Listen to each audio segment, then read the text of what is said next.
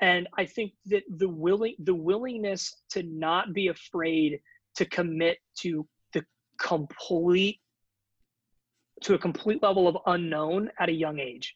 So look, you know, if if if in two or three years time I have a kid and you know things change in terms of my options and what I can do.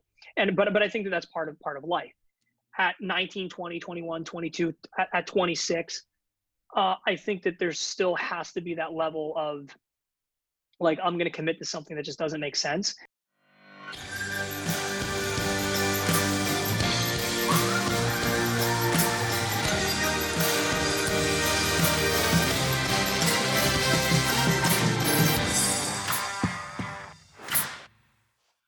Uh, welcome to the Path Distilled, everybody. I'm Kevin Harris. Hello, everybody. Lauren Tashman. Really excited that today we have on the show performance and movement specialist at Golf and Body NYC, Matt Palazzolo. Matt, thank you for joining us today. Yeah, thanks for having me, guys. I appreciate it. Why don't you tell everybody a little bit about yourself before we get started here? Yeah, so uh, I work in Manhattan, New York, at a, uh, a studio called Golf and Body NYC. Uh, I specialize in, in performance and movement as it pertains to golf and just overall function. So, a, a little bit about what I do there. We have a, a, a relatively large studio with hitting bays and a, and a wellness area as well as a performance area. And our main focus there is to facilitate the team approach towards towards overall performance training for golfers and and and athletes alike. Majority of our clientele base are golfers. Um, so that's what I specialize in now. I worked uh, two years prior at a junior academy down in Florida, uh, where obviously I was specializing in golf there as well. Uh, and then prior to that, I was working at just some other performance studios and, and, training studios in different areas of the country. I was in Arizona for a year. I was in Buffalo for a year. I was in Florida for two and uh, probably actually three years, just split up over the course of five years. Uh, and um, really, the last two and a half to three years has been pretty heavy with golf.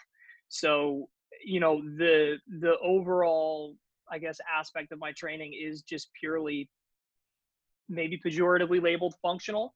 Uh, but I I did begin to cater that the past uh, few years to golf, and it's it's been it's been something that's uh, been really eye opening just because of the complexity of the movement and and the inefficiencies that are there, but the ability to perform at a high level with those inefficiencies. It's I think it's something you don't see in, in, in many other sports. I think I think most sports, you know, if if you know if you're a sprinter and you can't get off the block efficiently you can't sprint but if you know if you're if you're a golfer and you have that ability to to get up and down but maybe your swing isn't that pretty or you have the most amazing swing in the world but you can't putt uh, but you can still get up. Like there, there's just a lot of different nuances that allow people to to function within it. So I think that there's there's a lot of room for someone like myself to be able to come in and and optimize people that are, uh, you know, maybe a plus two, and some people that struggle to break 90. So it's it's a very unique field and something that I've I've come to to really learn to love and enjoy pretty pretty heavily.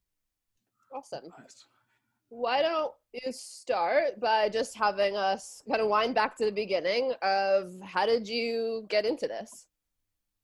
Yeah, so um, when I was a junior in high school, I went and got a basic just personal training certification. And it was something that was interesting because, you know, prior to that, I'd always worked in pretty pretty active fields. Like I was a lifeguard. I grew up in New Jersey, so I was a lifeguard in the in the winter at a pool, like indoor pool uh, even throughout the summer for a little bit as well.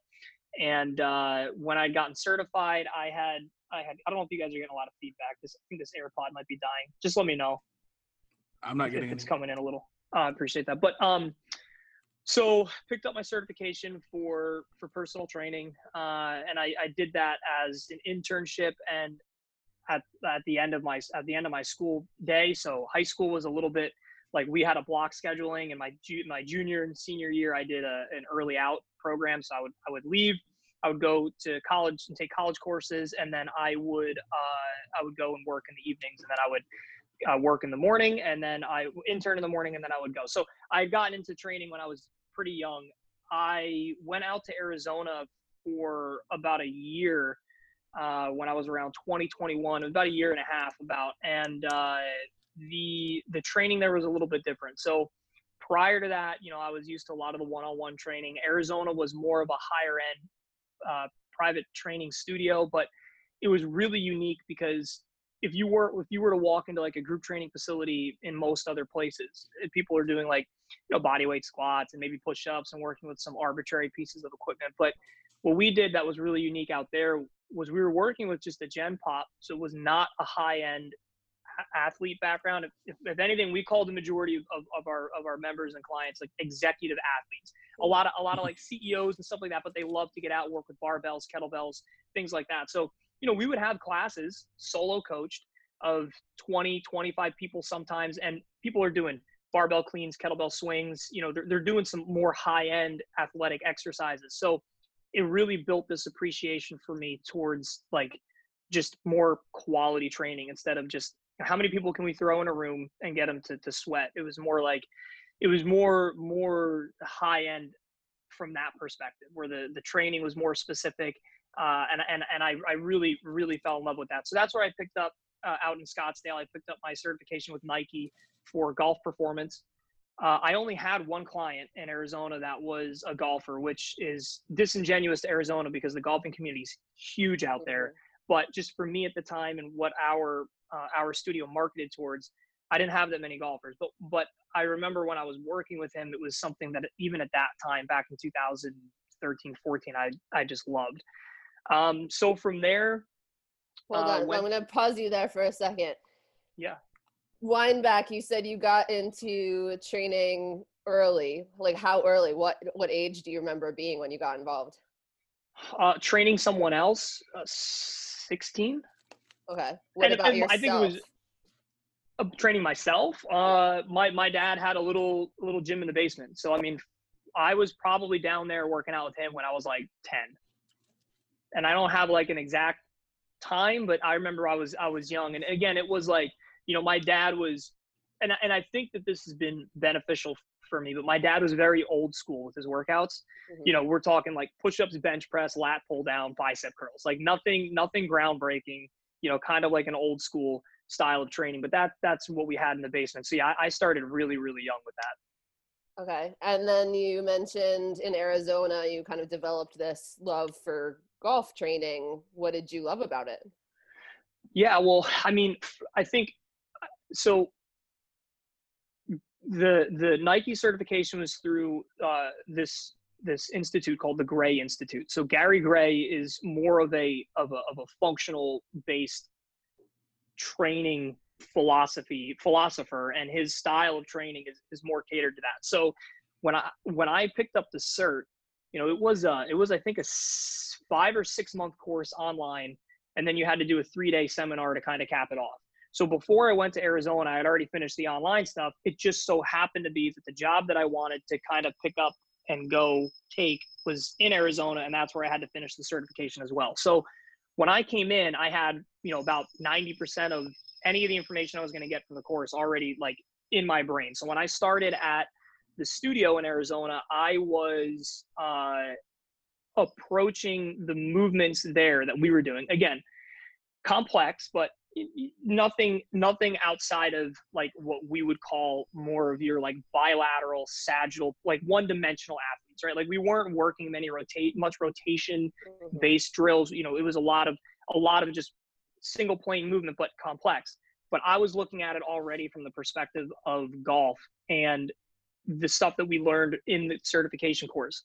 So to your point, what interested me the most in golf was the the complexity of the movement and seeing that like breaking down like a barbell clean is not easy. Some you know there are some people that make careers out of doing that and they should because there's a lot of especially when you're trying to move two to three times your body weight, right? That that stuff's really complex. But for me at the at the time it it just it wasn't what resonated with me. Like I wanted to understand three dimensional movement more. I wanted to understand, you know, how does a body react to a moving object, and then how does that object react to that body, and and can you can you from a performance standpoint and a movement standpoint train that, which is something that, as you know, Lauren is like I I think probably the biggest thing that I I guess the gap that I kind of like to fill at golf and body, which mm-hmm. is you know we have great coaches and they know what they're doing but some people just like it's just movement like the people they're working with just need to understand the movement it's not like hey you know feel your hands get low and the face path from inside to out it's like as important as that is, there's still there's still something breaking in the the connection from object to movement that I like to try and, and fill that void. So that was kind of the kicker for me in Arizona was I was like, yeah, like I like this is good. And when I had that first that one client that was like all golf, I was like, I want I want more people that are doing this. Hmm. Okay. And then Yeah. so what what what came next after Arizona? Uh, so Arizona was uh, when I when I left there, I went to Florida, and I actually uh, completely went the opposite way. I, I, I Arizona was a great experience for me professionally, but in terms of my respect towards the industry, I was like, I don't I don't want to just be a, a like a trainer.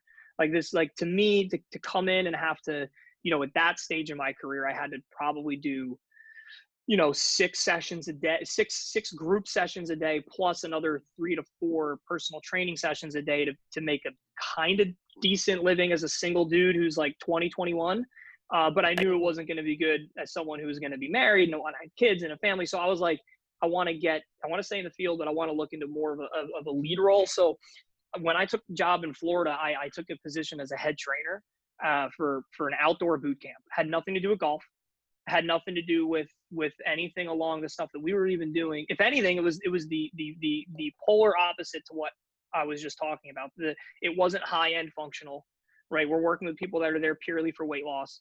Um, and what I loved about it was I had two trainers that were part of my team, and then I had three interns that we would cycle through. So there was a lot of me getting to coach other other trainers, which is something that I had always wanted to do, even in Arizona. Mhm. Um, and this was a good opportunity for that. So, you know, the head position allowed me to program design, allowed me to, again, to work with other trainers and, and interns.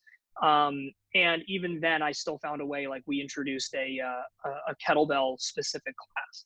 So I would have one of my coaches work with, with a group of, of uh, members that wanted to work in just generic weight loss and, and just HIIT training and, and, and cardio and then I was working with the same mindset, but just kettlebell only. So it was a kettlebell only workshop, uh, and that that blossomed into something that um, that I that I loved as well. So um, that was kind of the next step, and and it was good because of because of the lead role. But again, like I, it, I really I lost complete interest in just wanting to be a trainer. That just wasn't there at that stage. And I have a question, if I might jump in here. Um, so during that time period, were you equally looking at ways to improve your ability to learn new ways of training during that time, as you were trying to improve the performance of your clients? Yeah, yeah. If, if anything, I was more I was more motivated. If anything, I was more motivated then to go home and read and study about stuff that was not applicable to my immediate clientele than than any other point prior. I was more because I because I wasn't in it. Like I felt like I, I felt when I was in Arizona, like I, I had and there was a lot of conflict within the community of, of the work culture, but I had two or three, maybe four coaches where I could sit down and just nerd out like at lunch. Like we would have books out, and we'd be pulling up video, like there's all the stuff that we were doing. That was not the case in Florida. So I was more motivated to go home and do that because I, I think for eight hours a day I wasn't actually physically present in that. Yeah, I think that's interesting, right? I was I was thinking about that too, Kevin, right? Like you can already hear in your story like this is balancing of I mean, I've got to work, right? Like uh pay the bills, make money, try and build a career, but also that searching for the things that truly motivate you and the things that you're interested in. Right. Yeah. Yeah. Yeah. Um, so, so uh, from there, that, that trend, that trend continued. Uh, I, um, so I, when I was in, I, I left that job and I had a, a little bit of a gap and the way, the way that that job ended, I, I, again, I, when I, when I was done with it, I was like, I don't, I actually don't, now I don't want anything to do with, uh, with fitness. I don't want anything to do with, with the industry you know, if anything, I may study it for myself, but I'm, I'm going to get out. So I took a little bit of a break and I, and I actually spent the next eight months uh, going through a hiring process to uh, take a position out in Arizona to work with uh, Border Patrol. So I was done with the industry. I, I, I had I had gone through the I mean the hiring process for that's pretty extensive because there's there are a lot of interviews, background checks, things like that. So basically, you know, my my parents lived in Florida. When I was working for this job prior, I was about an hour away from them uh, in Florida, but about an hour away from them. Now I, I, moved back in with them. I'm, I'm running every day. I'm training every day, just getting ready for um, for Border Patrol. I go through the interviewing process. I finish up the I finish up the process. I take the polygraph and I fail the polygraph. And for for whatever reason, what did um, you lie about? no, yeah, he, he pointed it out, made it very obvious. Uh, I was lying about drug abuse and uh, things along the lines of like arson and other illegal acts that I just apparently I couldn't I I I, I you know I don't know. So spent youth coming to haunt you? Yeah I guess I guess. And it was funny because you know when when I was going through the process like I've never done I don't know if you guys ever done a polygraph? I've seen them. I, I did an internship in a prison when I was in college so I've seen I've seen them and seen things like that yeah. There, there's nothing there's nothing comfortable um, about about a polygraph. Like, I, you know, they. I, so I'm sitting on on I'm sitting on on uh, motion sensors. I have motion sensors on my ankle. It's it, it, sounds bad, but it's not this bad. They have a chain around my chest that has a motion sensor sensor. I have a blood pressure cuff that sits on on me at, at, like so like if you go to the doctor and they take your blood pressure, it's like uncomfortable for 10 seconds, but they he he had it on me for 5 minutes. So like wow. I'm losing feeling in my it's just it was horrible. and and when I when I when I didn't pass that, I went and I spoke with like I have a guy that works now, a buddy of mine who's a Port Authority cop, and other people that have had to do this stuff, and they completely admitted they said a lot of the polygraph uh, testers are they're just not good and it has an effect on a lot of people because he was like first off even if even if it was going to take him another two two hours to test you he was only supposed to leave the cuff on for no more than 60 seconds. Because I mean I'm losing feeling in my finger. Like I, I and it's on you know what I mean? Like it was there was nothing comfortable about it. And uh, he was like you just you just you, you drew the short end of the stick. So after after that process and that had happened um, I had met my my fiance in Florida. She was uh, taking a, an internship a professional internship with Disney and doing the college program and all that stuff. Um, so then we decided to move up to Buffalo because that's where where she grew up. She was done with her internship. I obviously wasn't working in Florida. I was just about to start working. It only it only been about a month since the whole polygraph, the border patrol thing. So I was going to start working for a company uh, called Orange Theory uh, as a as a studio manager and a, rather as a head trainer with the intent of becoming a studio manager down in Florida. That guy happened to know someone who was opening a location. The, the general manager knew someone that was opening a location up Buffalo did the interview over the phone, went up, took the job, and my my goal now was to work, excuse me, front end and then into into being an assistant studio manager, and I wanted to be a studio manager from there because I, I didn't I didn't want to train again. Is was that not wanting to train? Was that burnout or something else? Uh, you cut out say burnout. Yeah, was it was sorry, was you not wanting to train? Was that burnout or something else? Um, I think it was so Florida and Arizona, the the the pay wasn't the best, and it was the it was the the model that I think is not is not successful for a lot of trainers who are passionate, which was you know like you're gonna you're gonna try to hit quotas and you're gonna build like it, it, felt too much too salesy. I felt way too salesy in both those positions. So I was like, I'm just gonna go out and coach people, do do the best that I can, but I'm not gonna sit here and cold call. Like that's not that's to me that's not you know that's that's I, I can't wear both those hats successfully. Um, because then when I'm training somebody, all I'm thinking about is selling them on the next session. Like I can't like I I needed to be separate from that. So um the the intent it wasn't it wasn't burnout. It was I felt uh, and it's not like Orange Theory paid well for their managers, but like I felt that I could have earned a higher living just being a manager and then maybe picking up clients on the side than than focusing on being a trainer and just hoping that you know if, I fill my book and if, if my you know if my classes are filled up that that I'll be able to to pay rent. Hmm. So you've so, got almost what sounds and correct me if I'm wrong, but you know it sounds almost like you've got this competing motivation of wanting to, to make money and make a living, but also wanting that kind of intrinsically motivated feel of just doing something you love doing. Yeah, a hundred percent. And, and, you know, I, whether knowing me or not, you know, I, I've always been very like just a very recalcitrant individual. Like I've I've never I've never done well with authority. I just I haven't, and it's weird because like I never bucked up against my parents, never bucked up against like my friends' parents. Like I never had that problem. But when it came to to just like this feeling of teachers and school and and the the feeling of certain certain managers and other positions that I've had who who had they didn't they didn't understand the depth of training at the at the level that I felt I did, but it was about the business model to them. So it wasn't about the quality of the trainer. It was just simply about their ability to sell. That's when I, it's, it's like if I jump on Instagram, right?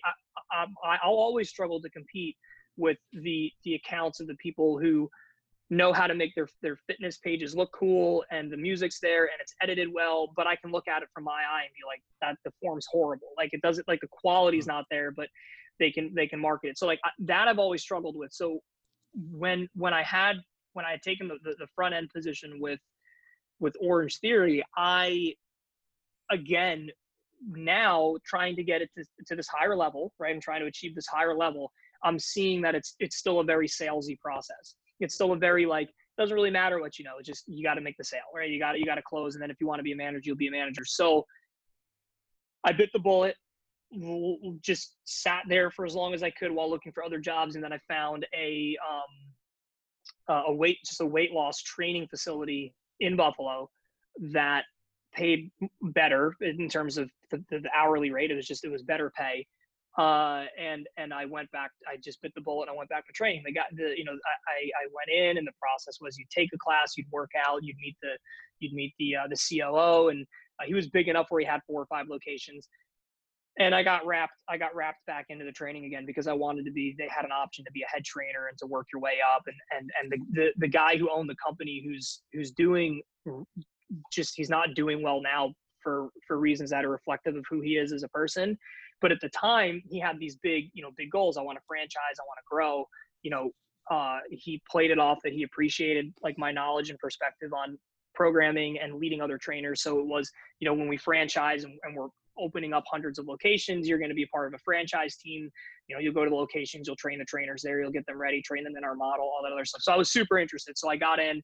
You know, I, I didn't like the training. Uh, I love the people I got to, to train. The members were great, but I didn't I didn't like the training because, um, you know, it just it wasn't it it wasn't again what I wanted. To. I didn't want to be training weight loss. I don't want to be training. You know, we, we th- this model was different. We would sometimes have 45 people in a class with two coaches so that was fun being able to riff with another coach was was awesome and being able to run the room with another coach was awesome it was it that end of it was fantastic and i and i've made some you know what i feel are lifelong friends from that environment but but again we didn't we didn't foster that friendship that growth wasn't fostered on on like our knowledge and passion for coaching it was it was actually fostered on our disgust and disdain towards the guy who was running the facility because a lot of us were working. I mean, I was working, like I lived in Tonawanda. You guys don't know anything about the Buffalo. Maybe you do, but I mm-hmm. lived in Tonawanda and East Aurora was about an hour away from me, but I was doing that shift in the winter.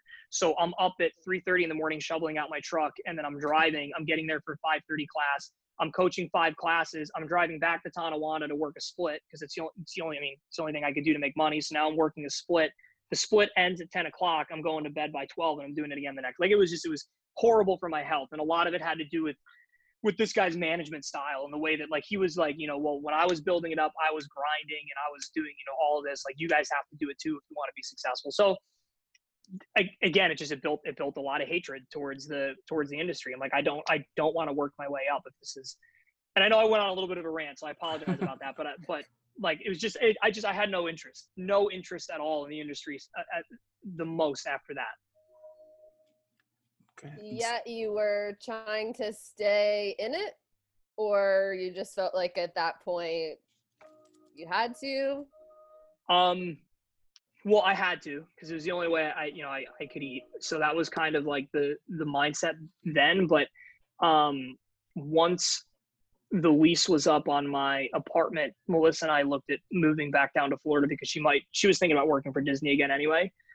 Um, and I was like, you know, we'll, we'll go back down. So yeah, I mean, I was, that's kind of at this point where my resume was. So I was still looking in the field, but you know, yeah. So what was the next event? Uh, so I found uh, a startup in Ocala that uh, had an interesting business model. Uh, it was one that uh, you know I thought was I thought was going to do well. So moved down to Florida. Um, my parents, where they lived, was about 40 minutes from Ocala. So we we moved in with them just for about two three months while we were waiting to get an apartment. Uh, took the job out there. We were we were about to pull the trigger on an apartment in Ocala, and then he he went under. He was like, I'm, I'm you know, he, he didn't have the funding, couldn't get the people in. Uh, so for about a month, uh, we kind of sat in the void. She was still working, I was still looking, and then that's when I found uh, the uh, the academy, the junior academy, and then that's where I was for about about two years. So, what was it? Um, how was the experience with the academy? Is that did that start striking the uh, the boxes you were looking for? Yeah, yeah. So when I when I had when I had gone on there, and it, it was really good too because on on paper I wasn't I wasn't qualified for the position, um, but like by any means I wasn't qualified for the position. They were looking for a strength and conditioning coach uh, for for golf, and their director of fitness had just left for a personal reason. So um, when I came on and I interviewed for that, and I told them a little bit more about the functional stuff, and, and again, all of the stuff that I had been kind of studying and researching. Because even in Buffalo, it was the same thing. I hated going and, coaching, but I would still go home and, and read. Like that's, I just, I had to. Because if I didn't, I felt like I was going to get stuck. And then I was going to be stuck doing that for the rest of my life. So I was like, I want to keep trying to get ahead of that. Um, so it, it resonated with the director of instruction. Uh, they, they offered me the position. I took it. Within a, a few weeks, we got an apartment out down by where the academy was. And um, yeah, I mean, really for the next year, year and a half, it, it was the, the work environment was hectic, but I was loving what I was doing and who I was working with. And, and I had always had the juxtaposition of what I had to do in Buffalo. Like if I had, you know, we had to work tournaments as, as Lauren's probably aware for her experience in junior golf. And the tournaments are not like, they're, they're 18 hour weekends for, for me and the coaches. Like they're not easy. We're usually driving the students and there were a lot of flaws in the academy especially that academy in terms of the the hierarchy of who did what and and the task uh, orientation of who was supposed to do what and, and the, at the end of the day it always fell on the shoulders of the coaches and and myself uh, and as, as the uh, uh, on the performance staff um, which created a strong community uh, but yeah i mean it was it was what i wanted to be doing and i loved it so the hours weren't bad and then uh, he sold the academy to another another academy. And when the academies essentially merged, um, that's when I realized I was kind of back in the environment again, where I'm like, I don't, I don't want to work for this person. Can you tell us a little bit about what a day looked like, particularly when it was good? What did you do?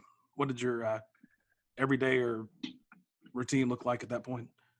Yeah. Um, so we had, uh, we, we would run full-time students we would run short time students and then we would run postgraduate students so i had the postgrads every day they were the like kids that are out of high school but so, usually foreigners that had you know from other countries that would take a, a, a, leap a gap year and they would come and they would they would train because they would want to get into potentially get into a, a higher division uh, a college in america but um, every day I would I would get I would work with them from eight to nine in the morning. We would have the the the the, the campers or the short timers from usually nine to about twelve, and then from 1.30 to about six we would have the full time students five days a week. Um, Saturdays were optional on my end. If I wanted to go in and earn a little extra, I could go in and take some private lessons unless we had a tournament, and then I would be given usually two tournaments a month. And the tournaments were you know you'd get up 5 5.30 you drive the kids to the tournament. On my end i would help warm them up stretch movements whatever to get them ready to play. And then i would just follow them around give them some encouragement you know just to actual just be a physical presence for them while they were playing in the tournament drive them home and then that was it so it was i mean it was training all day from usually you know usually 7 30 7 45 in the morning till till about six o'clock at night five days a week so it was it was good. It was a good environment. What did you love about that? Uh, it was specific to one thing, and it was golf. Um, you know, it was. I, well, the most important thing was for the first time I, I actually had autonomy. So like the, the programming I could develop, Um, the training was, you know, I had two two guys that were part-time assistants. Um, so again, it was the same thing. I could I could develop the program. I could sit down with them and go over it, and they were great. You know, there there was no ego amongst the three of us. We were very focused on just quality training and a good, excuse me, a good product. So, you know, I was able to offer that, and uh, and it was just very like, you know, I had I had to match the owners' goals and objectives, which were never clear cut. You never had any idea what he wanted to do, ever.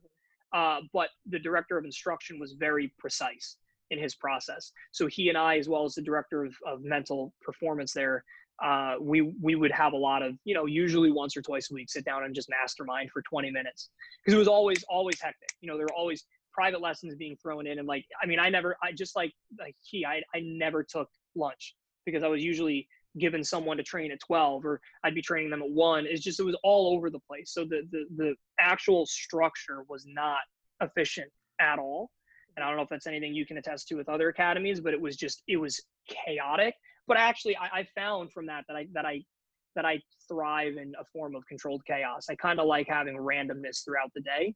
If it's happening in my workday, I kind of like it. Did it feel good to have the things that you've been reading about? Did it feel good to finally put the the rubber to the road, as they say? Yeah, yeah, completely. I mean, it was. I felt like everything was kind of, you know, again, there was always the grass is greener. Where it's like, okay, we didn't have a facility, so everything we did was outside uh, and in Florida at, in summer, it's freaking brutal. Uh, so you're, you're limited with some of the stuff you can do. Sure. Um, but I was still, you know, I had I had the things that I needed. Um, you know, I would have loved an indoor facility with an impact wall and, and barbells and like everything that I, uh, but I didn't have that, but I still had more because I was able to, to, to just, I was able to at least do the things that I had been looking at and learning and studying for the past, what I felt were four or five years. And would you say that it was a, a really good feeling, or how would you describe seeing progress based on the things that you had created as far as training? I mean, it was it was it was euphoric for me. You know, the the, the days went by really fast. Um, you know, I wasn't I wasn't I even now I struggle to feel complacent and comfortable. Uh, but at at that point when I pinned it up against the rest of my career, I felt very comfortable. Like I knew there was still more I wanted to do, and I didn't want to be doing that for the next five years. Um, but I was like, okay, like now I can kind of see the path of my, the trajectory of my career starting to kind of make sense. At that point, how many years into your career were you about? So that would have been what it was, uh, 26. So six years probably six years. So you're feeling good about kind of where you've been thus far. Are you feeling like an expert at that point? Are you feeling confident? I think I I was I was feeling I was definitely feeling confident in in my ability to to do what I was doing in in that field. Um, I don't know if I'll ever feel a level of mastery at all. So I definitely if, if I'm not feeling it now, I was not feeling it then for sure. Uh, but I, I I felt I felt comfortable in in what I was doing without a doubt, without a doubt for the first time in probably yeah six years at that point. Yeah. Okay. And so from there, tell us kind of the next part of the story.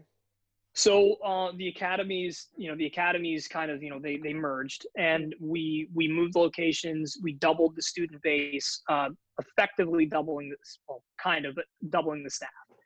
And uh, once we got into that new environment, I I knew within just a couple days of meeting the staff and, and, and just being present there that this was it was it was not appreciative like the guys that I worked for and with at the academy prior to the merger were very themselves, but were very appreciative and respectful towards growth.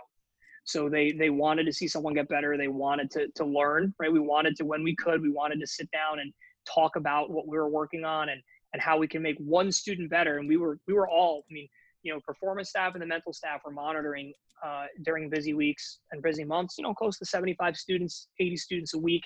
The coaches were, with the exception of the director of instruction, were monitoring the, the, the eight to 10 in their group. Uh, but there was always that ability to focus on one kid. You know, this is what we're gonna do is one kid. And it was, that was good to see. When I got to the other location, it, that was gone.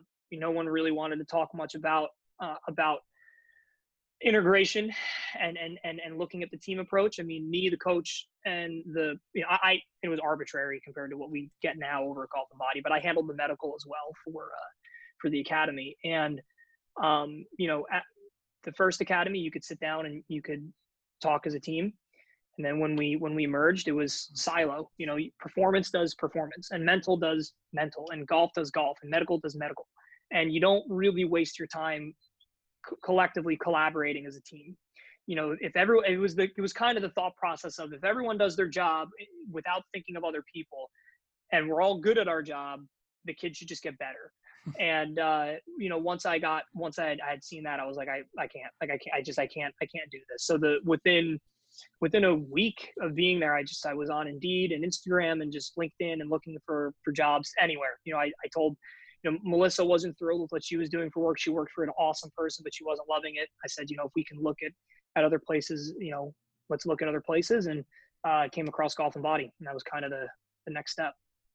So as someone who loves culture and, and works on culture, I hear this element of element of that throughout your story and throughout your kind of career what do you this might sound like a dumb question but what do you like about that collaboration? Like what what what is that it sounds like that's something that you really like having in the work that you're doing.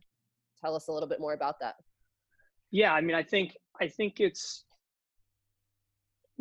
when you're when you're in the right place and you're working with the right people you i mean there's always going to be an ego when you're working with the right people and you're collaborating on simply getting that one person better, it feels like there's a very excuse me diminished aspect of, of that ego. Like the ego it feels like there's one ego and the one ego is to is to say that we're like we're the best team. Like that's the vibe that i get is it's like you know you can you can look at you can look at the academy now and and if you were to go in there and you were to say you were to go up to a coach and you were to say, what's the best part of this place? And they would say, the golfing's good. Or if you go up to a student, they may say, the food's not bad.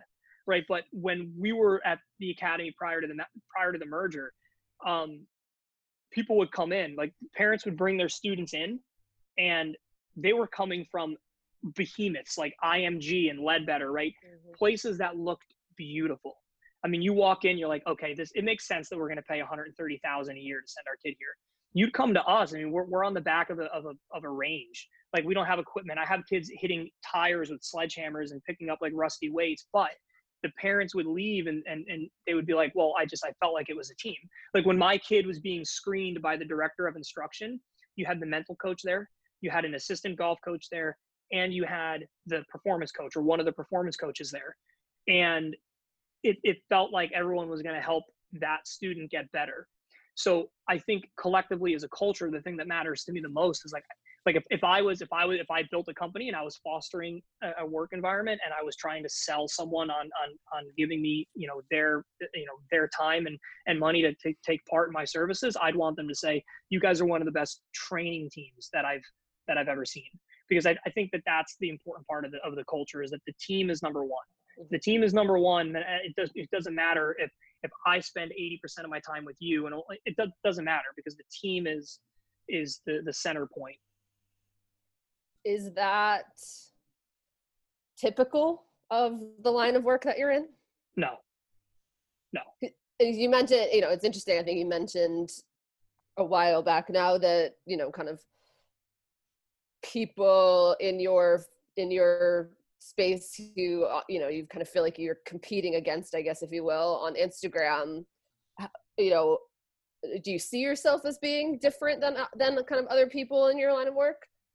Um i mean i i think that i think like if i if i look at all the stuff that i put on social i would say that the that the that the quality would still be in the coaching of it and not in the movement right? So like there's there's certain stuff that I just don't post because I think that that's that it's it's too deep and dear to me that if I put it out there and I try to explain it, people are probably never going to see it from my perspective. No one's ever going to be as excited about it as I am, which is which is fine. I think that's a good thing. Um, but I but I think that I think that the reason why the, the field lacks that collect that collectivity and, and and collaborative culture is because there are too many people with business models that have to have this justification process where it's like wh- why would I have a sales guy if my trainer can sell himself? Or why would i have you know a trainer if if the if the sales guy can get people in and and, and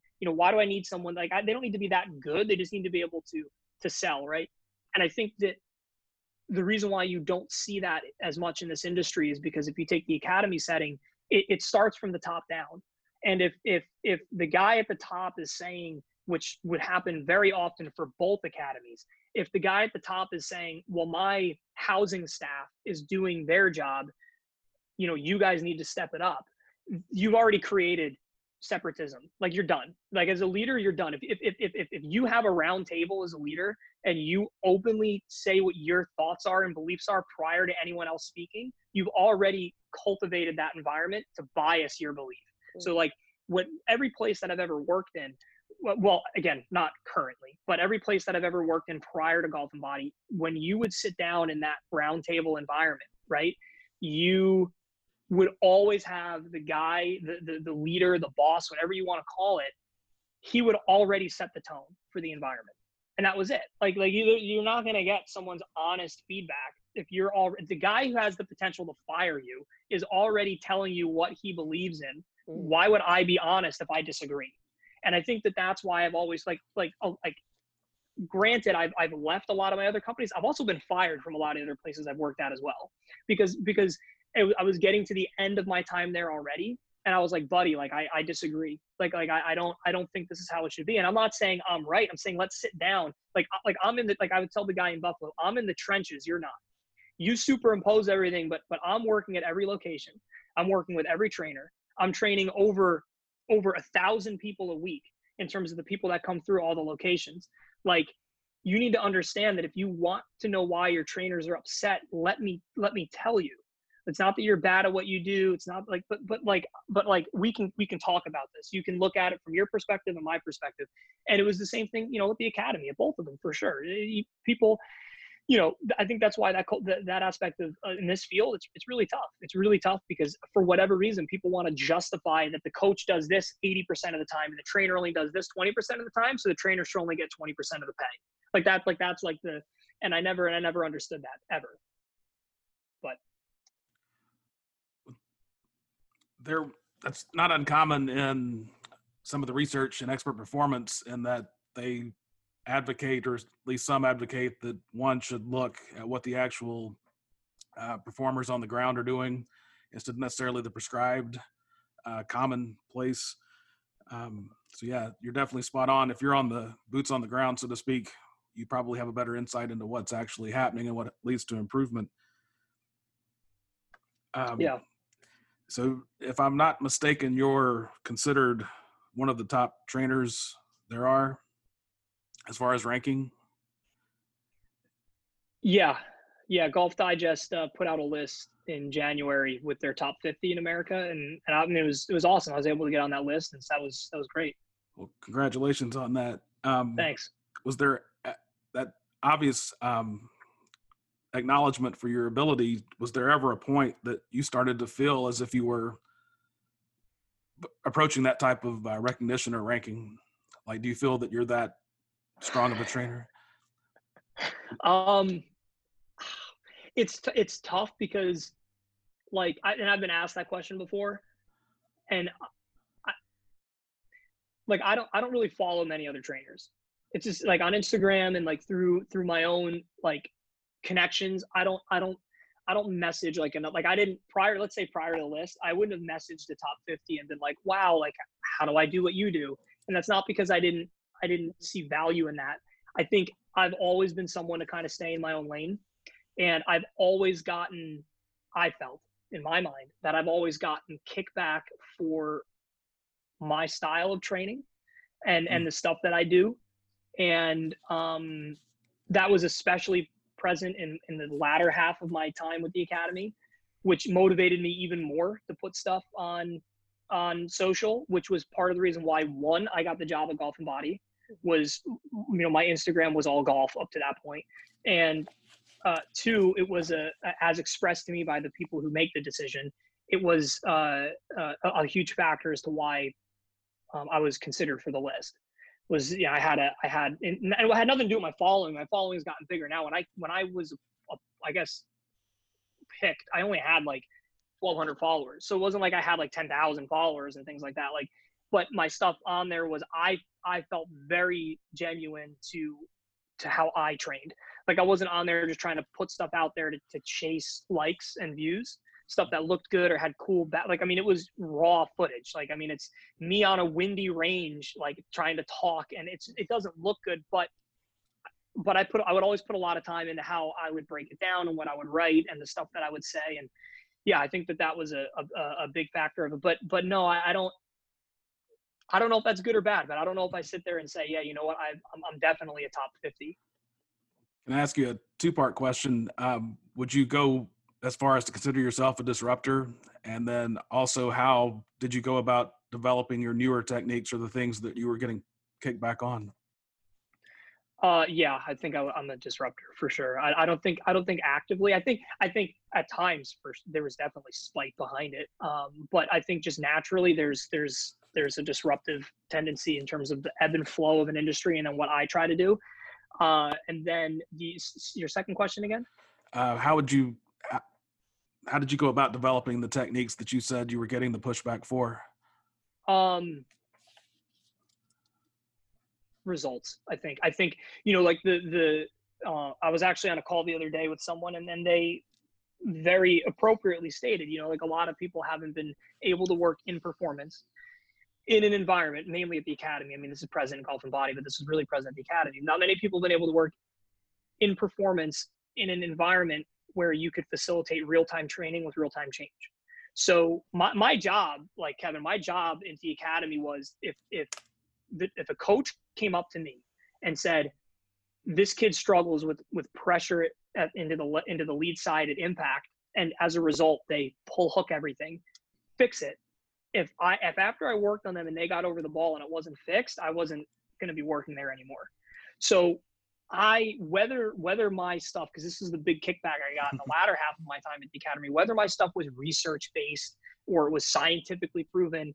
At the end of the day, I said, well, I'm out here and they're clearly making change. So whether your, you know, your science and your research can back it up doesn't really matter to me because the stuff mm. that I'm doing, even if I'm not saying it as art as articulate and direct and and and as scripted as possible, my stuff it's still creating change. So in that, I think that that's where I was able to build that confidence and then also that comfortability putting my my my stuff out there because I was able to see that change.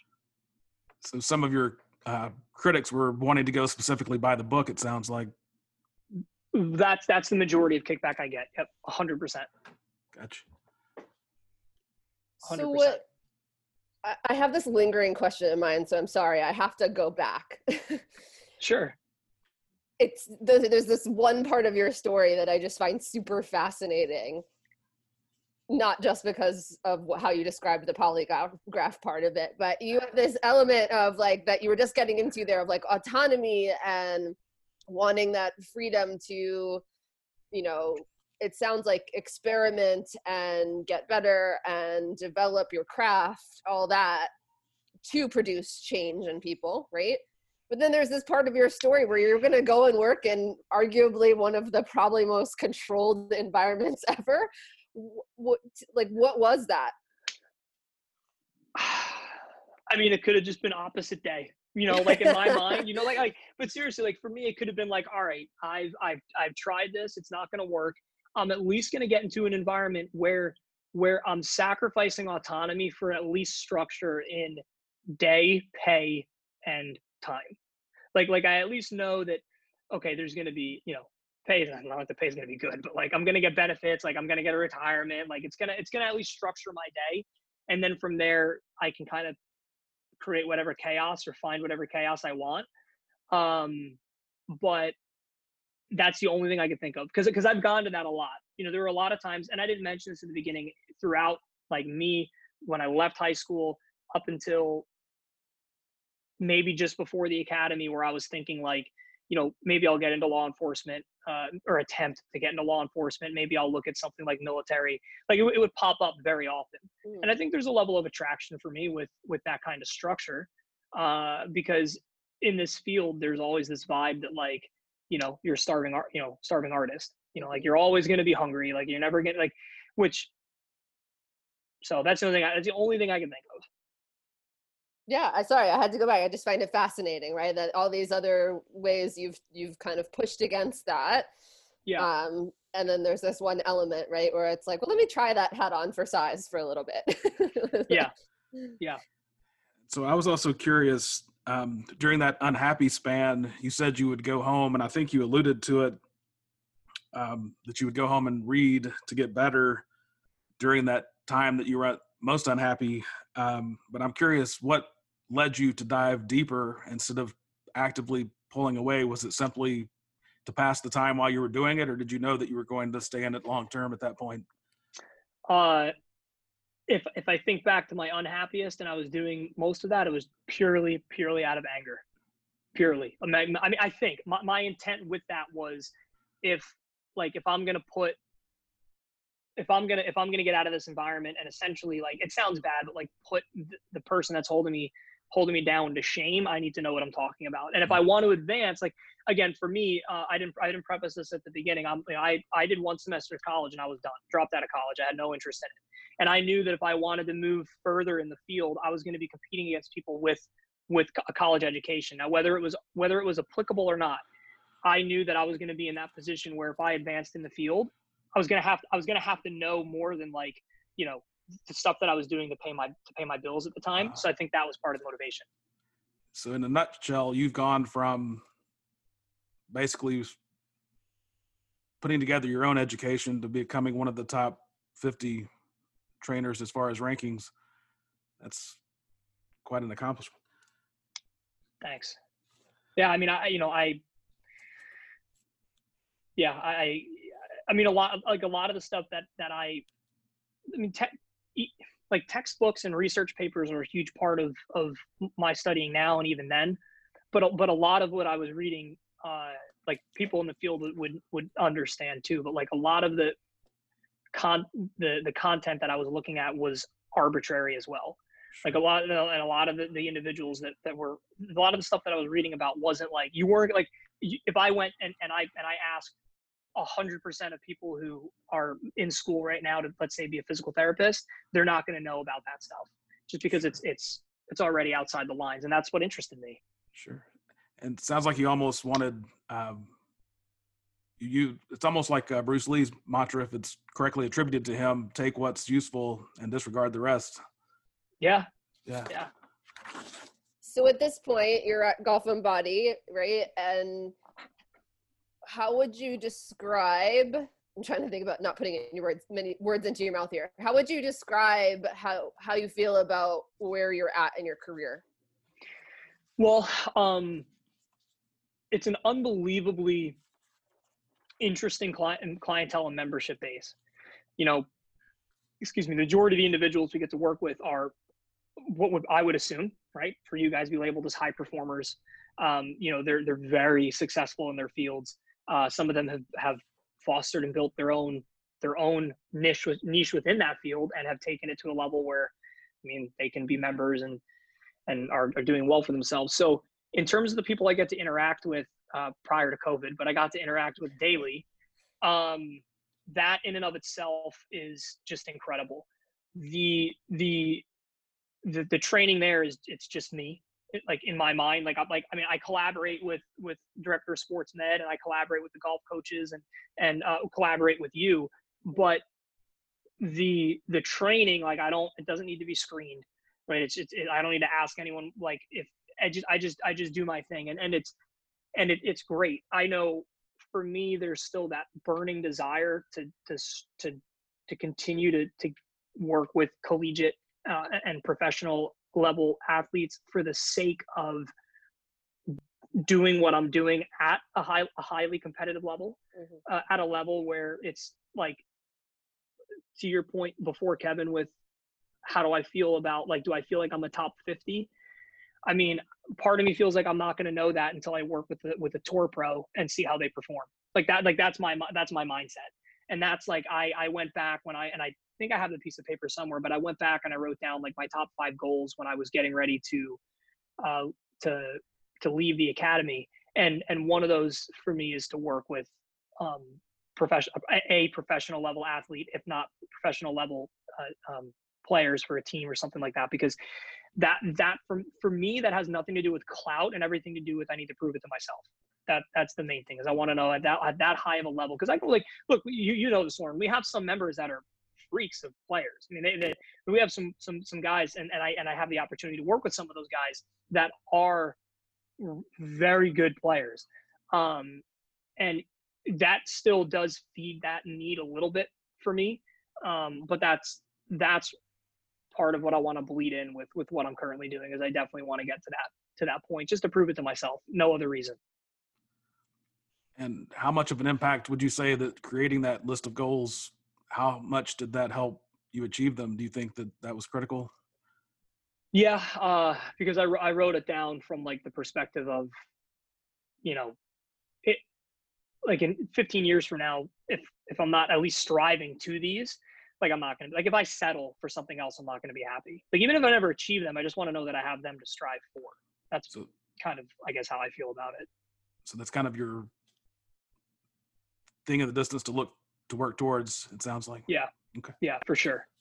So if we look at you for a second to kind of build on that, if we look at you as a performer, what are so you- you write you have jotted down these goals? What are some other things you do so that you can operate at peak performance? Uh, well, I mean, being like in Florida, I could actually at any point, and okay, this ties into what you were just saying about Border Patrol. At at no other point in my career have I actually had a schedule that was structured. So every other place I worked, it was like, okay, we have a 5 a.m. class, you got to teach it. Right? We have, you know what, you're gonna have to, you're gonna have just out of nowhere, last minute, hey, we need you to go to a tournament on a Saturday. So any plans you and your fiance have, they're done. You got to, you got to go to that tournament now the number one thing that I have, and, and, and I've actually, I've been happy with it during COVID, but I haven't been thrilled. And I think that's what's hurting me the most is I have had a structure and a routine for at least the four, past four or five months since, since being up here where, you know, I know my days, I build my day around it. I build in my workouts around it. I build in my meals around it. I build in my, uh, and it gets a little too structured sometimes where I'll build in my quality time with my fiance around it, which shouldn't be the case. Um, that should just be as impromptu and, Honey, you get five to five Yeah. today. no, I know. And, and when I, when I was first when I first started, I kind of I kind of took that approach, and that was wrong. But again, it was it was a learning curve. So because I've never had to worry about that. I mean, to be honest, when I was anywhere else, it was purely random. Like, hey, you know what? I have two hours on a Saturday. Let's you know we'll go get dinner or whatever.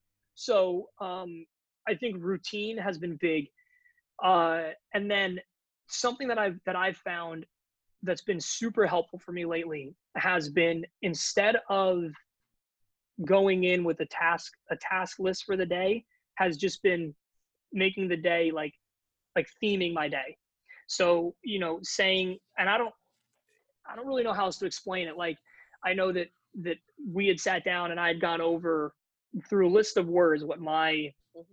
Core values are right? And i picked my top five and, and i said you know what? Instead of instead of saying i'm going to do this this this this and this and this that day i just i would take that that core value and i would apply it to the day.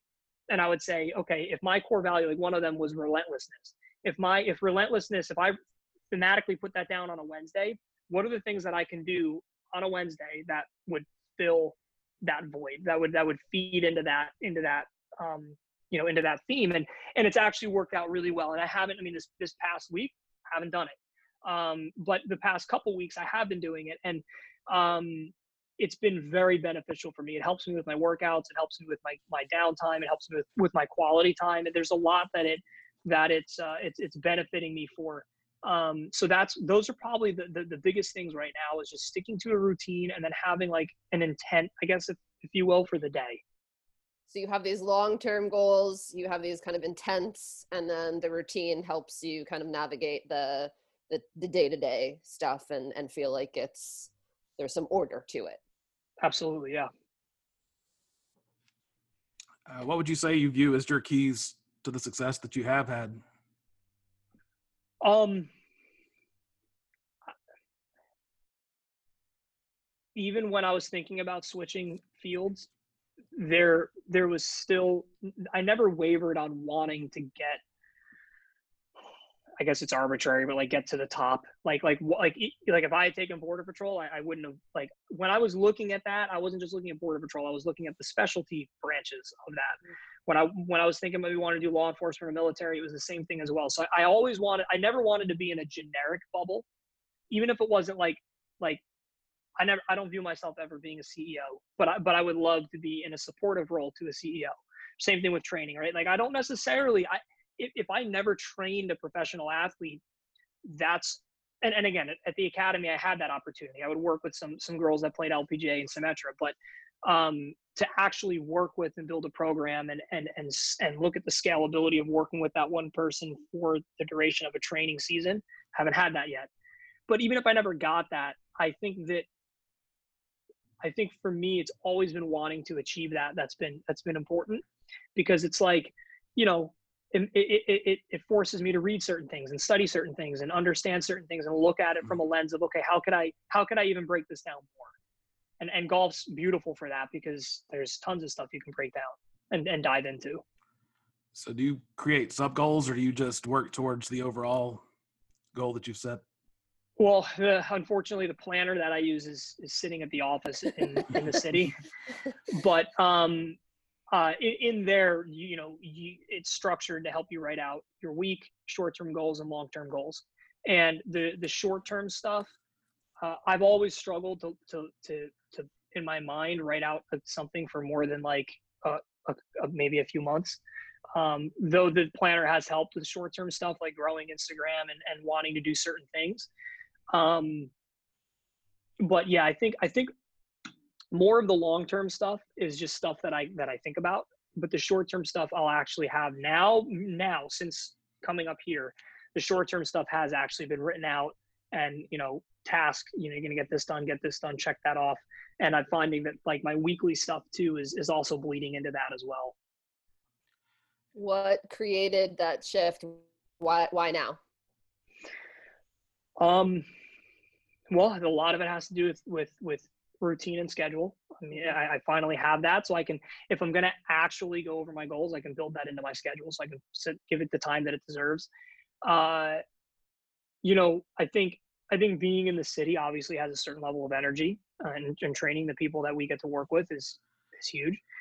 And then I think the the the biggest part of it is um, the one thing that I think the Golf Digest thing did for me, is, as has the growth of my Instagram, is now the the regressive aspect of going back to where I was maybe four years ago is more of a well if I if, if I fell on hard times and I had to I could.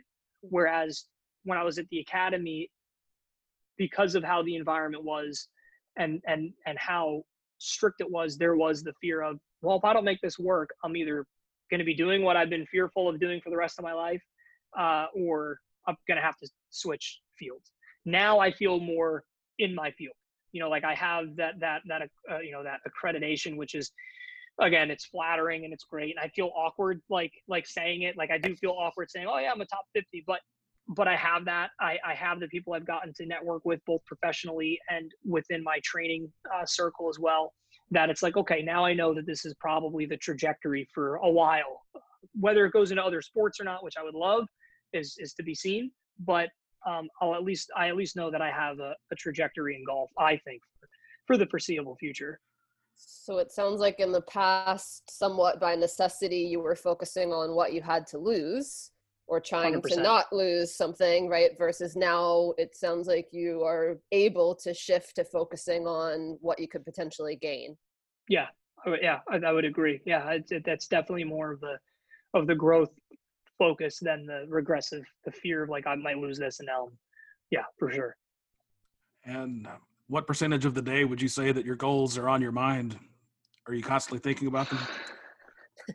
yeah, I mean, if I if I like what, yeah, I mean, if I if if yeah, I mean, if I if I watch just mindless TV, or like if I go and like chill and like play like a, a video game or something, I'm not thinking about it. But if I if we're watching like if Melissa and I are watching something on Netflix of like, you know, uh, like we were we are watching Formula thing on Formula One, and there's one on like on this this this team Sunderland for soccer. That I'm all I'm still thinking about it. Oh yeah. I do struggle to not get it off my mind for sure. I've actually, in launching this podcast, I've had the same experience. We'd be we would be trying to watch uh, something that you had to follow pretty closely, and I'm like, I just missed the last three minutes because I'm thinking about what I have to do. But I definitely feel you there. Yeah. What do you think are some of the things that you've learned about yourself through your journey? Um, well, I mean, I think the stuff that you don't you don't recognize you see when you're growing up either come out in a good or a bad way. When you get when you get faced with with like I guess the stuff that I've gone through like you know both my, my dad was, was a mailman my mom was a mailman um, well mail woman and then she became a a, a teacher um, for for 10 years or something like that. Uh, so again you know they they're very hardworking individuals that they got locked into their field and they stayed and, and they made a career out of it. Now they're living a good life in Florida, retired. Like uh, it's perfect. But, you know, when I'm a kid, I don't think I see a certain level of grit, you know, a certain level of, of, of grind. I mean, my dad, when I was, I think when I turned 12 or 13, he also was uh, doing a, a, side business on top of working in the post office for fun, not out of necessity. And, um, you know, I think that that level of discipline that I, I never would have understood, you know, unless I had to go through an environment where I needed to be disciplined, it, started to come out. So I think that a level of discipline and a showed, you know, a level of hustle showed because like I'm going to take right now the present moment. Um, you know, the reality is I, uh, just like you guys, maybe a little more so for me, but like I'm, I'm in a very hands-on field. Mm-hmm. Um, and I can't be hands-on, and I probably can't be hands-on for another two months. So I've had to shift to a lot of online training uh, and I've been blessed to have a few members that I was training in person that have wanted to dedicate the time for themselves, uh, you know, to, to, to, to, be able to train online. But I've also gotten to pick up a few people through, through uh, social media outlets that um, are in the same boat that, that want to be trained. And, and the beauty of it is one, it shows me that uh, I can, I can grind and hustle through an environment that's um, a, a, massive struggle for m- millions. Uh, and what's that? I said everybody, right? yeah. Yeah. So, um, and then I think that it's also showed me the aspect of, you know, of the importance of what we do and, and, and the importance of my field because it allows me, I mean, some, some people are truly unaffected by this. You know, they were already software engineers. They, mm-hmm. you know, they, they, they, they literally at the snap of a finger could work from home and nothing changes. They're just home. Um, but it shows me the importance of me being able to take an hour out of their day uh, and I look at it as if, if I'm working with potentially, let's say someone I'm working with is, is a millionaire, right? They're successful, they've made their way up. If they can still find an hour out of their day to dedicate to exercise and movement and some kind of hobby, like you're saying, Kevin, something to disassociate from everything else from, I need to do that myself.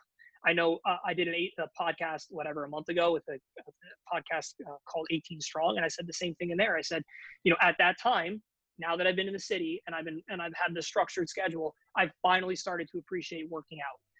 People would think that because I work in the field that I love to work out and I love to hit the gym. I actually I, I don't. Uh, most of the times I don't. I love playing sport. I love being physical, right? I love if, if someone's going to sit down on a row machine next to me and row. I love the competition. I could do that forever.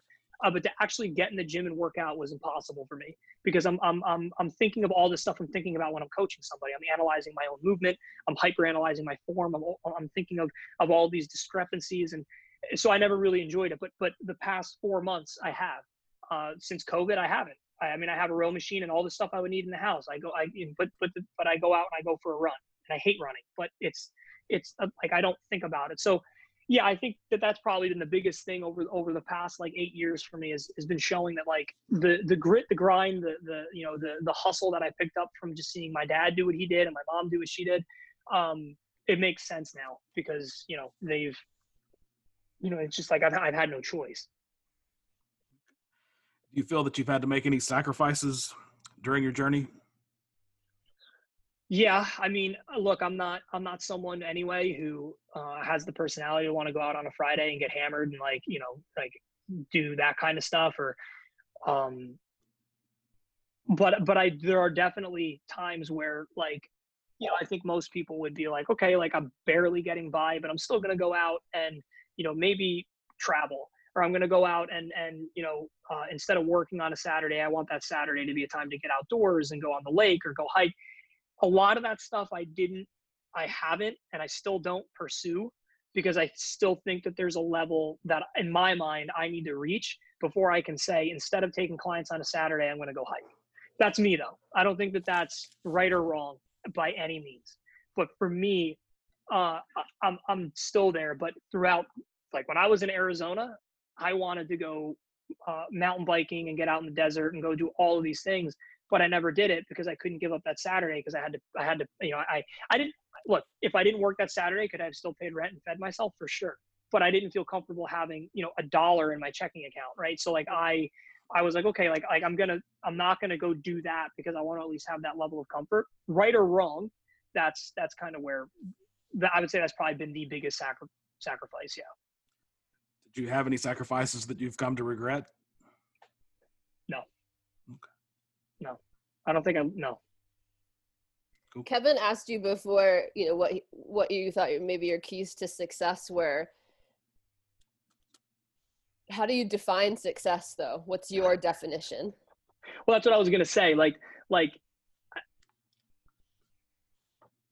for for me to say my keys for success, I there's parts parts of me where I don't feel like I'm successful so for me to define my my keys for success i wouldn't i wouldn't i wouldn't be able to to answer that truthfully. I i don't think i could i don't think i could sit here and say you know these are my my keys for success. Now maybe that's because i bump myself up against someone who's like if you were interviewing like like tim ferriss or joe rogan right and and, and you're asking them that question i think that they would say that and people would listen right? If I say what I do or what I think is is is a, is a part of, of my day, I don't think that would that would that would matter to people. So because it doesn't really matter, I don't think I would particularly be able to answer the question. That doesn't mean that I base my success off of someone else's opinion, but I do think that there's a there's a certain I think podcasts have taken on such a, a level of of like like again, I think the podcast, I think of like those guys like Ferriss Rogan, you know, um, uh, Ferriss uh, Tashman. Uh,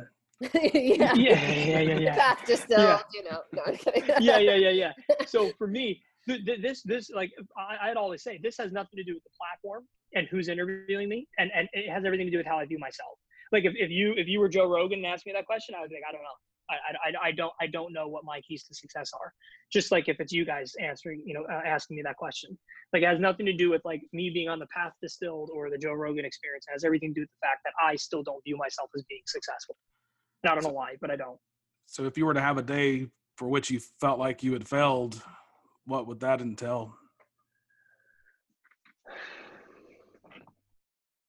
Um, I think if I if I didn't have time to if, if like throughout that day I didn't dedicate time to my craft and I didn't dedicate time to um like if, if I didn't if I had a day where I didn't like that exists right now. I mean I have some days where I don't train anybody.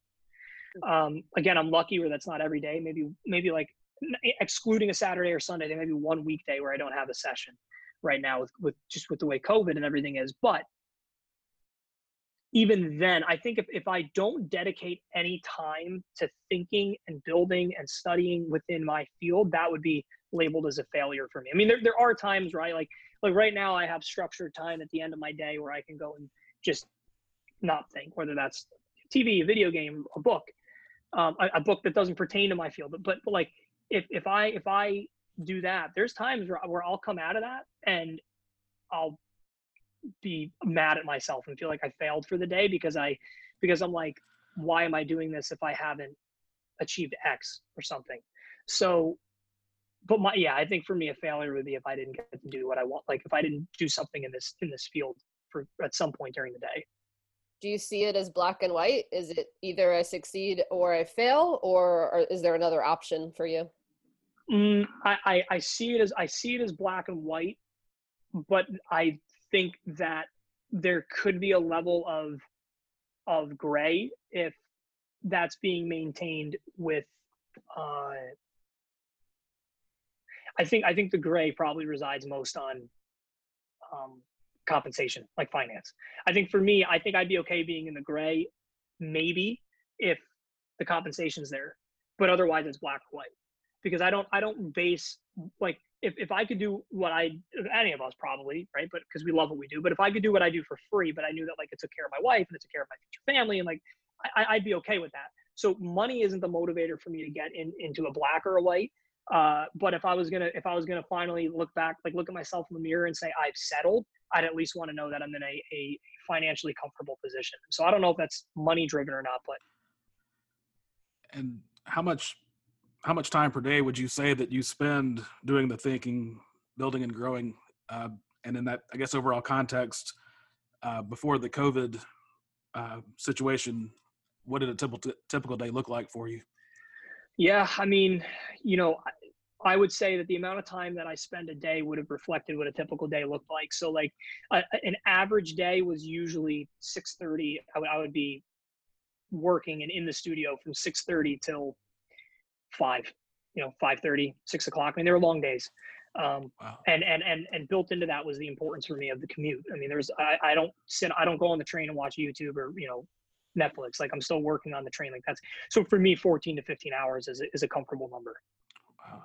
And what percentage of that would be research? Uh, if if it's a normal work day, I'd say half. I'd say oh, half. Wow. I'd probably, you know, if I'm if I'm if I'm including a if I'm looking at a 16 hour work day, including including transportation, I probably have eight sessions in that day, eight nine sessions in that day. So is there wasn't much downtime. Time, is that time that you spend doing that born out of feeling like you have to because you're not good enough because you're interested in doing it because you want to continue to develop your craft a combination? Not right now it's because i want to and because i, I want to get i still want to get further in the field. For this is the first time since i've been in the field where um, and again i'm going to speak from the aspect of no covid like normal yeah. workday um, my all of my studying and research was was purely done out of want and excitement for for what the future has. Nice. Was that shifting into working for golf and body or was there something else that created that kind of evolution in you? Um well i think i think the, the big factor of it was golf and body and then also the uh, the networking and, and connections i'm getting on social specifically through link uh, instagram there's there's a there's a big a big factor of that that I think builds that level of autonomy, um, where it's making me want to study more and network more and and grow more for sure. And prior to that, you did it because. Uh, again, at, probably a six or seven month peak when I was at the academy. It was it was done for the same reasons I'm feeling now, uh, but the majority of it in the past was was I felt driven on spite and anger, you know, wanting to get ahead just to kind of look back and know that I've gotten past that person. That's sometimes underrated. yeah, I know. yeah. So, what advice would you give an aspiring performer in both golf and in your position training? Uh, if if they're young, diversification as much as possible. And I would never, I would never dissuade someone from from college or pursuing higher education. I would just make sure that it's it's in it's like I was listening to a really interesting interview with I don't know if you guys know who Peter Attia is, but he's a um, medical doctor, has a pretty popular podcast now, and he even said that if he was speaking to an aspiring medical student, that he would tell them to not go to school for medicine, but to go to school for something else. I think that if that if, if I was talking to, to like a 17 year old, uh, not version of me, but if I was talking to a 17 year old aspiring in the field, I would be like, if you're going to go to school uh, to be in the field, go for something that requires a degree like athletic training or physical therapy, or, or you want to be a chiropractor. But if you're going to go for exercise science uh, or kinesiology or um, you know exercise phys, I, I would look at trying to maybe spend a year or two in the field in as many different places, uh, working for as many different training environments as possible, just to know that, you know, like I, when I was in Arizona and I was working with other trainers, I was working with college graduates uh, that were again like they would come up to me and be like, "We didn't learn that in school." I'm like, "That's because I didn't learn it from school." Like that doesn't. It, to me, that's okay. Like again, I'm never gonna rag on. It's probably the biggest conversation that my fiance and I have because she's a college graduate who doesn't want to work in the field that she graduated in. I'm not a college graduate who's pejoratively thriving, I guess, right in the field that he that he didn't go to school for. Uh, and I'm like, look, I'm not going to tell our kids to not go to school. That's never going to be be the case. But I, I would say diversify as as as much as you can because uh, I think that in this field it's really important because you got to be a people person too. You have to. I mean, that's such an interesting conversation now, right? On the heels of David Epstein's book Range, right? And that notion of, you know, do you specialize or generalize, diversify, right? And the, the commentary yeah. around that. Do you feel like you chose that path or you stumbled upon it and learned that that was the, the quote unquote good path? Well, I think I think when when I sat when I sat down with, uh, I guess it would have been like a uh, a counselor at the college, just someone who was who was in academic, like at, in the um, like just helping me with with selecting classes for my next semester mm-hmm. and stuff like that. I can't think, but like when I sat down with when I sat down with him, and I made the decision. I looked at him. I said, you know, you can take me off the list. I'm not going to be coming back next semester. This is before I even spoke to my parents or anything. I just I made that decision. I think that's at that moment was when I said, okay, I'm either going to follow a trend and I'll still find a way to make it work for me, or I'm going to do with what feels right in my gut. Because that was probably next next to knowing that I was going to uh, marry the person that I'm in, that I was dating. Right. That was probably the only other time in my life where I was like, I know that if I make this decision, I'm going to have no regrets at all it's going to be a different route road road it may be not the most traditional and comfortable or what i would want but i know that this is the right decision and then that sparked my again out of anger and out of spite but it sparked my i think my snowball into like where i am now. So was it a direct link? Did you know when you were leaving college that that was the next step of your path? Or did it just kind of happen a little bit after? Uh, what like what what's happening now? Did i know that that was going to be a result of that? Yeah did, so when you told the advisor that you were leaving did you know at that point that you were going to make a career out of training? Yeah. you just yeah.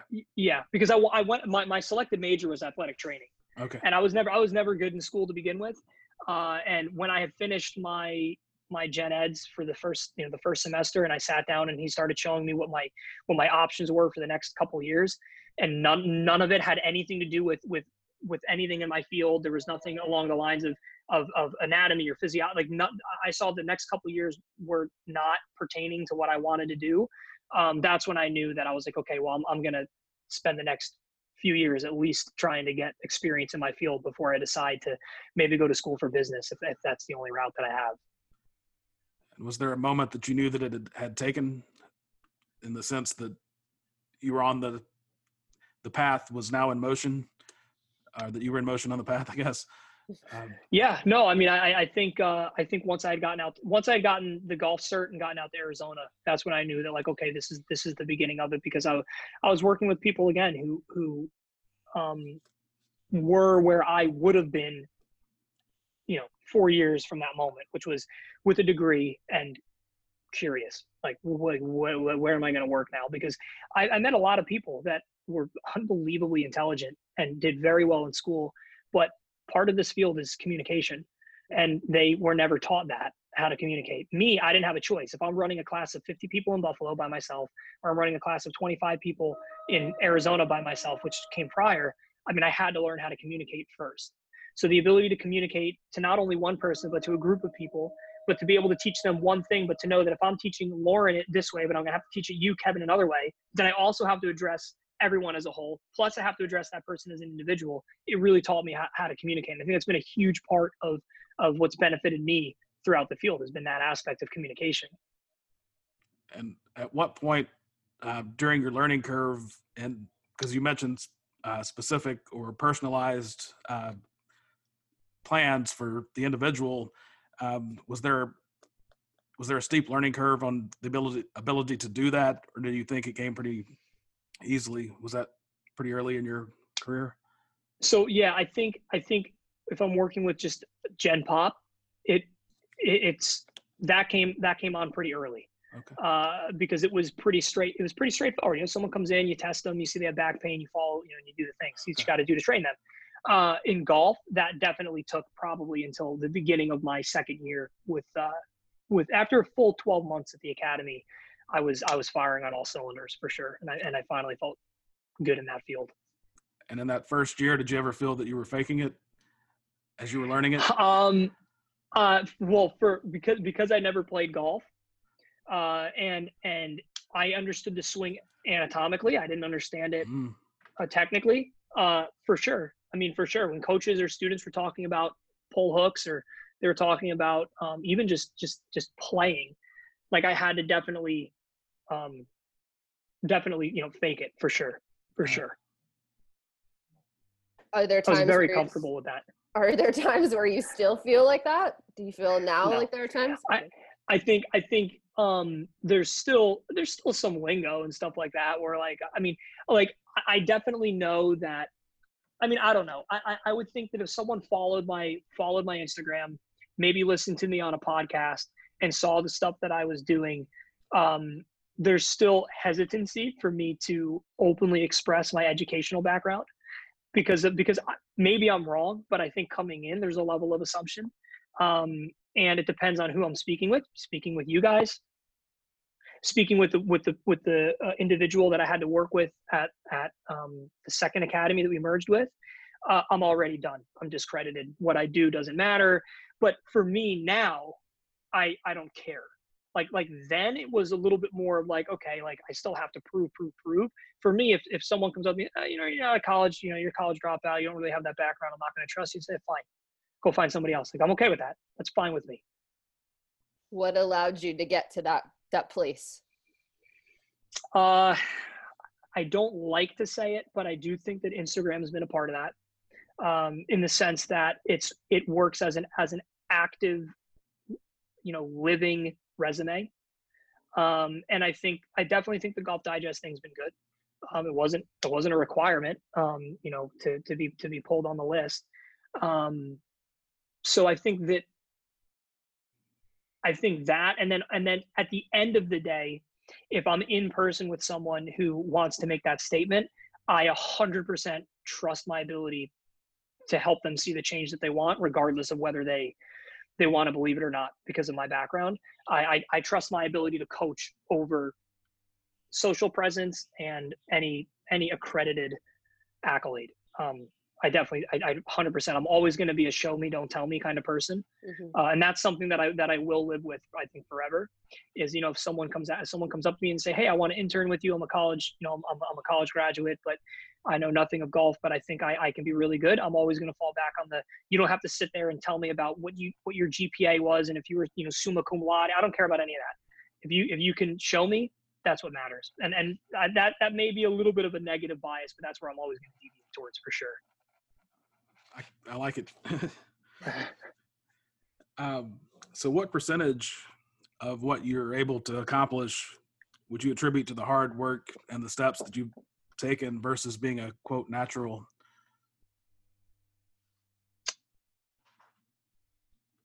I think I think there's I think in terms of my my my ability to I, I would say in things in terms of my ability to demonstrate and articulate and show movement. Like if I'm coaching somebody to show position and to show what I want them to feel and and and and the ability to give them show them through myself, I think is just a natural thing. I think I can move naturally well. I, I wasn't obviously not a high end athlete. I didn't play competitively in high school, and I obviously didn't play collegiate. But but but I am an athletic person, so I think that that, genetically helps. Um, but I I would have to attest the the rest of it towards just hard work and discipline for sure, for sure. And what about what percentage would you attribute to the people that you train? What have you noticed? Is it what which is more important, or what? How would you allocate the importance? I guess. Um, in terms of like my my ability of hard work against talent. Uh, yeah, for the the people that you're actually working with, so the other individuals. I, I would say that that leans more heavily on on hard work because I think a lot of a lot of what I'm doing with people comes down to being able to get them to feel something in a way that they understand it and I don't think that there's a single certification or educational uh, institute that I've that I've followed that has been able to teach that. I think a lot of I think a lot of that's more psychological and more um, understanding of personality and and emotion and thought than it is of of anatomy.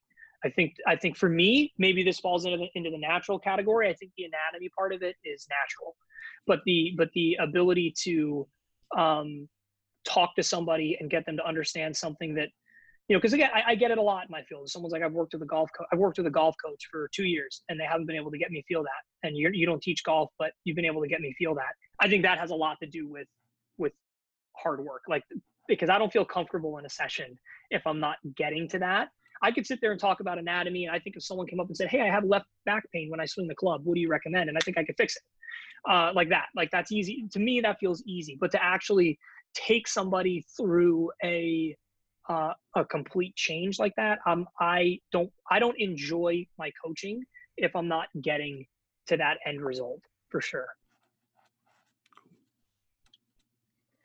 And and of course you know that's our our big interesting question and the thing fueling really this podcast is that understanding of are we born with these capabilities or do we develop them over time? Or is it a combination of both and what does that trajectory look like?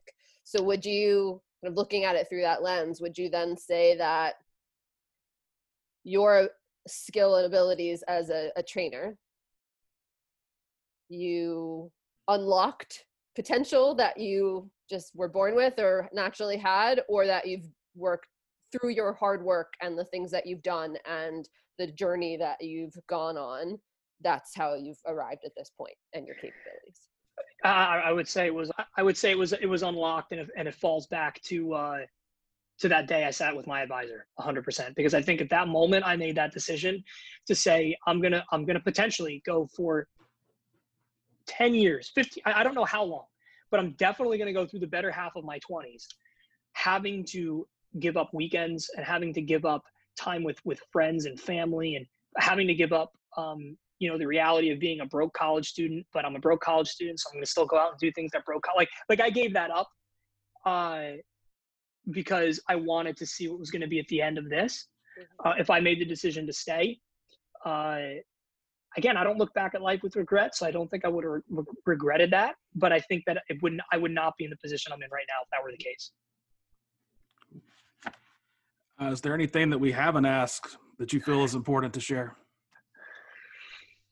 I don't think so. I don't usually do a good job talking about myself unless someone asks a question. So I think I think on my end, I'm I'm I'm, I'm good. Um, and then, what would you say is the biggest takeaway overall from your story?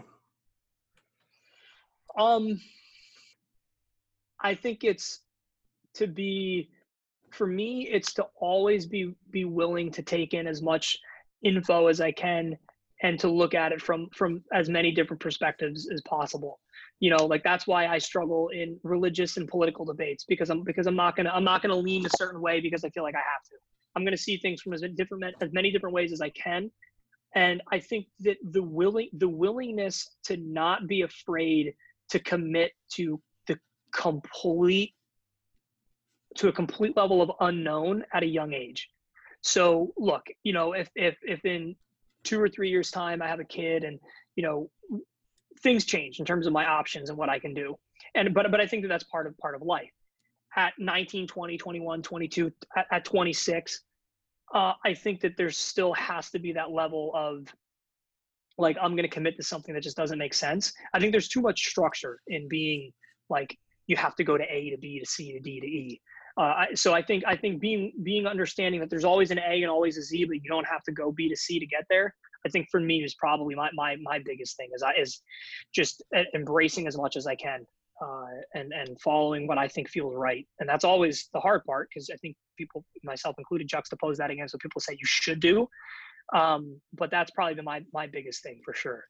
So Matt, given your takeaway, um, I understand uh, you gave us an image that meant something to you. Uh, so, can you tell us a little bit about what this is and what it means? Yeah. So um, I came across this photo probably four or five years ago. Uh, it was just something I came across on Instagram, and when I saw it, it, it resonated with me because, you know, I think it reflects, regardless of the quote, I think it reflects just a lot of kind of how I feel when I look at certain situations. So, so the quote at the bottom does say, "All you need in this life is ignorance and confidence, and then success is sure." And I think that that quote itself tied in with the photo because when I when I saw it, I was like, "All right, you know, you have clearly unfavorable conditions, right? It's snowing out, it's cold. There's, um, to me, it looks like there's just a look in the photo of preparation for something. And for me, there's a level of seriousness, but then there's also a level of, I guess you could say, enjoyment or excitement for what's about to happen.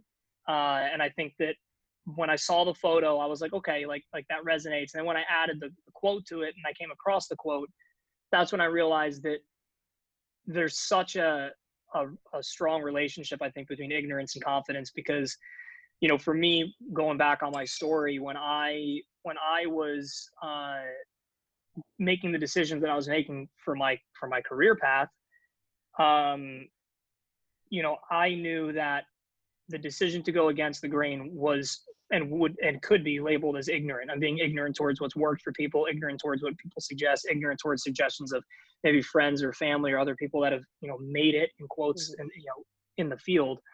And um, I was okay with that because I think I had the confidence that that even if I didn't get to where other people thought I could have or should have or uh, you know I wasn't doing the same that other people were doing, I I was confident that if I was making a decision and executing on a decision that resonated with me, that I couldn't really go wrong. So even if it wasn't this life that I may have thought, if I looked back and said, okay, like I made the right decision then, even though it was against what everyone else was doing, I was confident in that decision to go against everyone else. I think was just really, really you know impactful for me. And then you know just the the smirk and kind of the the just environment of the the, the photo. It just it all kind of it tied in really well for me. And and I've had it on my wall for I don't know, five years now. So it's it's been it's been a big part for sure.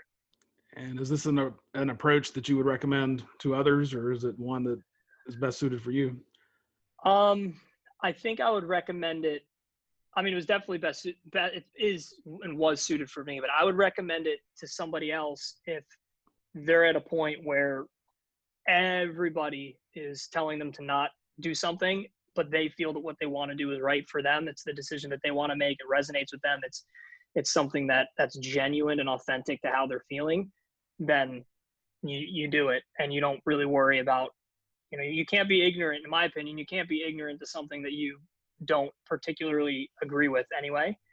Um, you know, for me, it's obviously there are you know there's good and bad, and you have to know that regardless of doing something, it's the right or the wrong thing to do. But if you're kind of in that middle part, then you got to go with with with your gut. And I think that you know if, if that's the position you're in, this is it's the way to go. So having this on your wall and having it be there for several years is is something that allows you to remember. It sounds like kind of having this focal point for yourself. Yeah, it's always been positioned in an area where um, I either saw it coming in and out of the house, or I would see it first thing in the morning. So it's coming in and out of my room, or it was coming in and out of the house. At one at one apartment I was in, I had it where I would do my workouts. So it was you know it was in an area where I where I saw it. I remembered it, um, and uh, you know it was it was always kind of getting me ready for the day. Awesome. Well, it was really awesome having you on our show today, um, and really cool to hear some different parts of your story even knowing you matt and working with you at golf and body a bit like there are some things today that were just new and, and really cool to hear what that has done you know for you for you and your journey and and helped you get to this place yeah. I uh i i really pre- i mean i think this was awesome. I think you guys have a great format and this is going to be uh this is going to be what a lot of people need you know to understand like again i'm nobody cares about me but uh, to, to be able to um, to be able to look at people that are successful and understand what they did to get to where they are i think there's not enough out there in terms of that directness. Um, you know it sometimes comes up naturally i guess but like this is the fact that that's the intent behind this i think is awesome well thank you so much and thank you for being with us yeah i appreciate it guys thanks thank you The Path Distilled is hosted by Kevin Harris and Lauren Tashman, created and produced by Kevin Harris. The content is copyrighted by The Path Distilled, all rights reserved.